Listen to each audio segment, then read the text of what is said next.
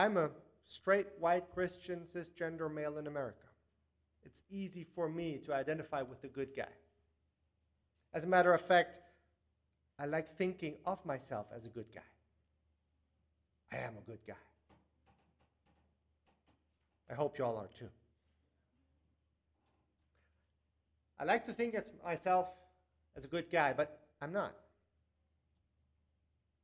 I'm not. I support systemic racism. I do that through housing and schooling. When we first moved to this area, you look up, where do you want to buy a house? And what does that mean for the kids? Where do they go to school?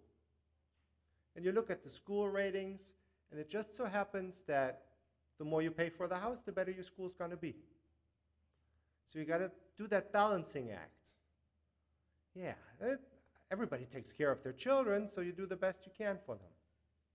You got a simple choice to make. Do you put a little more in your house and pay your tuition via your mortgage? Or do you send them to private school and live in a different place? And of course, most people make the choice to pay tuition to themselves through their mortgage.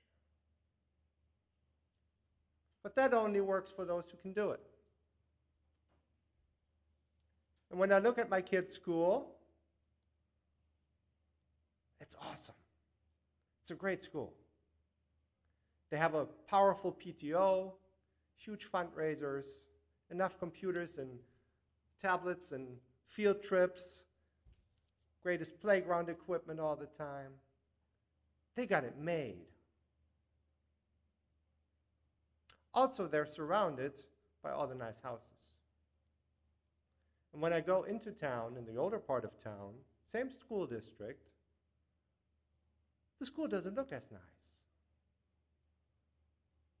The playground is not kept up. The building, not kept up.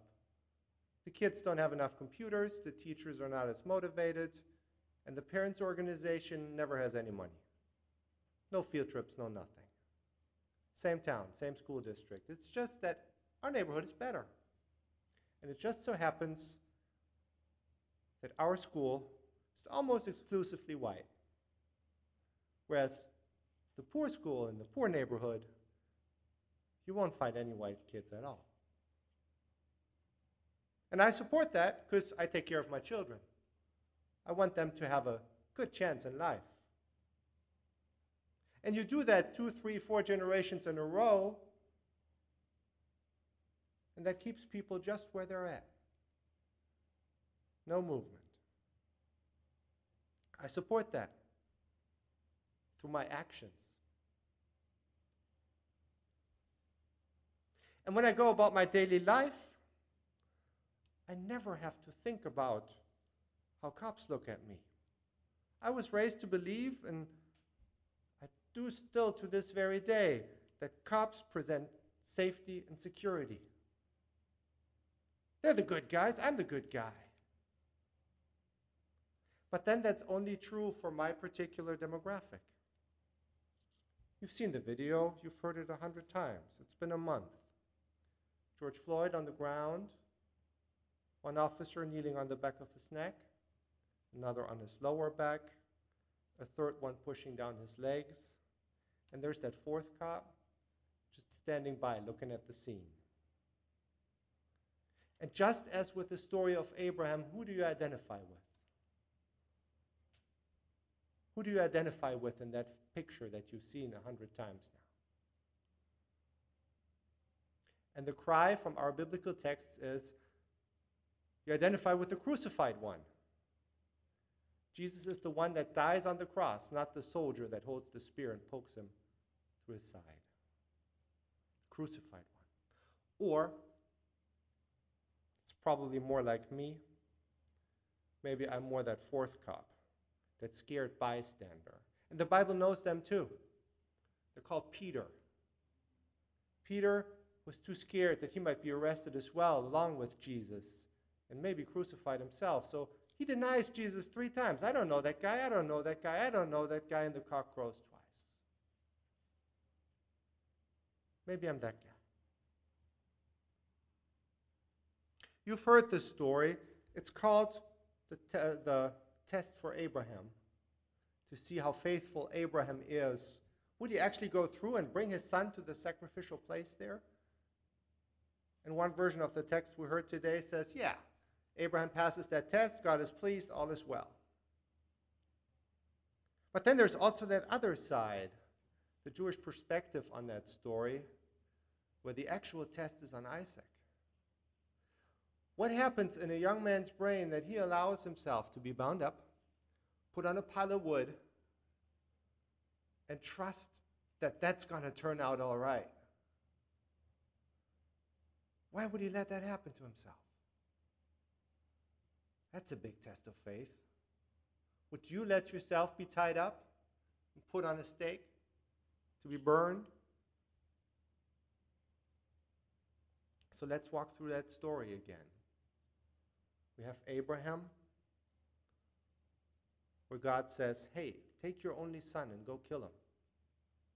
And you have that only son, Isaac, who comes along and plays along, and basically to the very end, he asks once, but then his resistance is gone. And they take the donkey and the wood and the knife and everything and have a few days of a trip. They have two young men with them, servants to support their trip. So here we are with that scene. They arrive at the place. Abraham tells the two young servants to stay behind. Me and my son, we're going to go worship. And Isaac lets himself be bound, and Abraham raises that knife.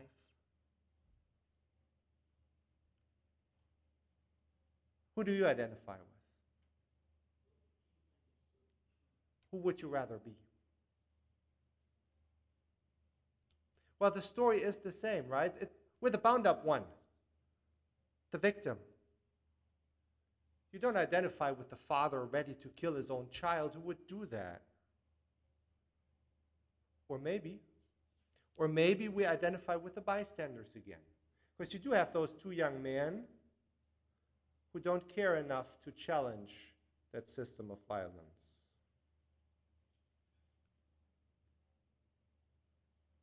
It's hard to find yourself in those stories. I don't want to belong anywhere in there. And this one has a nice plot twist, because that's not where the story ends, with the knife raised and we don't know what happens.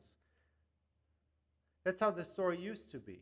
Actually, in the very original source of the story, the knife probably went down and killed the son. You know, human sacrifice is an old religious tradition. Every tribe and every culture has had it in the ancient days. Human sacrifice is a religious practice. And that's probably one of those ancient stories that we hear here, where a god demanded a human sacrifice, and it was brought up on that altar with the knife and the fire. But then the Bible evolved, right? So younger sources of that story come in. And we have a plot twist here, and the plot twist comes through an angel. It's a whole different story that shows up here. But the angel of the Lord called to him from heaven and said, Abraham, Abraham. Plot twist. Everything turns around from that moment. The natural progress of things changes. The angel shows up, and the word for God is turned around. So it used to be the text said always God, God, God, God, God, but all of a sudden they use the four-letter Lord with the capital letters. And in the Hebrew version, that's the name of God. And that's a different source of ancient tradition. The God word, Elohim, is one source. And when it says Lord, L-O-R-D, in capital letters, those are actually the four letters of the Hebrew name of God. It's a different text, and redactions put them together here. This newer version of the story stops the killing. The angel shows up and says, no, don't kill him. Don't kill him. That's what religion does. It stops killing. That's what we need to do. And that's what we're supposed to do going forward. We're supposed to listen to angels. That again sounds very hard, right? Who does that? What does an angel look like? Golden wings and whatnot. But this angel has a clear message. Don't kill that kid. And how does that happen? We listen to God for an intervention. Let's walk through what the angel says. The angel says three things. Do not lay your hand on the boy or do anything to him. To us, in whatever decision we're about to make, that is the sign to stop. Stop what you're doing. Snap out of it. Don't just go along with what you've always done. Because Abraham has always been the good, faithful one, doing the right thing which God commanded. But here the angel says, stop. And the second thing the angel says is, for now I know that you fear God, since you have not withheld your son, your only son, from me. Look to God. Again, to get a perspective, look at yourself from the God angle, 30,000 foot view. That's how you look like in the eyes of God. You're a good person. God loves you. You are okay. And then the third step, where the angel is done talking, we hear that Abraham looked around and saw a ram. All of a sudden, he didn't have to kill his son anymore. All of a sudden, there was a sacrifice that he could make. So after that reframing, he came down and looked around for a fresh perspective, refocused. There is another way. Abraham was transformed. He didn't have to do things the way he had always done them. That's what God's people are all about. Listening to angels so we can do things differently. Look at the world from a perspective of kingdom come. Look at a scene of killing from a viewpoint of divine justice. Looking at our attitudes and feelings as something that needs to be challenged and tried and corrected by an angel. So when I allow the angel to look at my life and unpack what's going on there, I have a lot of undeserved privilege. My looks and my religion, they're considered normal. When I show up, I look like a good guy, right? But that's just because I look the way I look. A couple years ago, we went to a comedy show. Maz Jobrani, greatest guy. You need to look him up. He's funny. He's Iranian-American. So in the audience, naturally, there were a bunch of Iranian-Americans. And we're all laughing together. It was a comedy club where you had dinner at the table. So we sat across that couple, Miriam and I, and then that other couple. And we got to chat a little during the breaks. And we found out the typical things, right? We've been married so long. We've been married so long. We're Christian. We're Muslim. We're from there. We're from there. We do this. We do that. We have kids. We have grandkids. All that. We got to know each other and had a pleasant evening together. But then it got weird. You know how it got weird? When we talked about religion and national identity and how we looked. Miriam and I came over in 2008. That couple, they came in the 70s during the Iranian Revolution. They have been here forever. They have been Americans forever. Yet they consider themselves less American than me. Because I look so American. Because I am what America looks like. Even in their perspective. Perception is weird. It was sad to see that a couple who raised their kids and grandkids here for generations think of themselves as less American than me. Just because I look the way I look. Angels keep calling and reminding me, just because people like me define a majority culture doesn't mean anything else is not normal. Angels called Abraham from killing his son.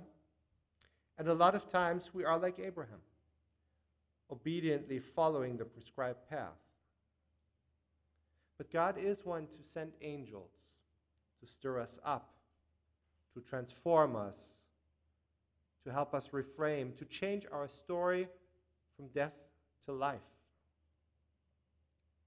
When you feel really strongly about who you are, or what you ought to believe, or what you ought to do, please follow the angel's guidance. Stop. Step back and reimagine. That's what the angel does. Stop, step back, and reimagine. Maybe you think, like I do, of yourself as a good guy or good gal. But as we have seen, Abraham goes wrong and needs the correction of an angel.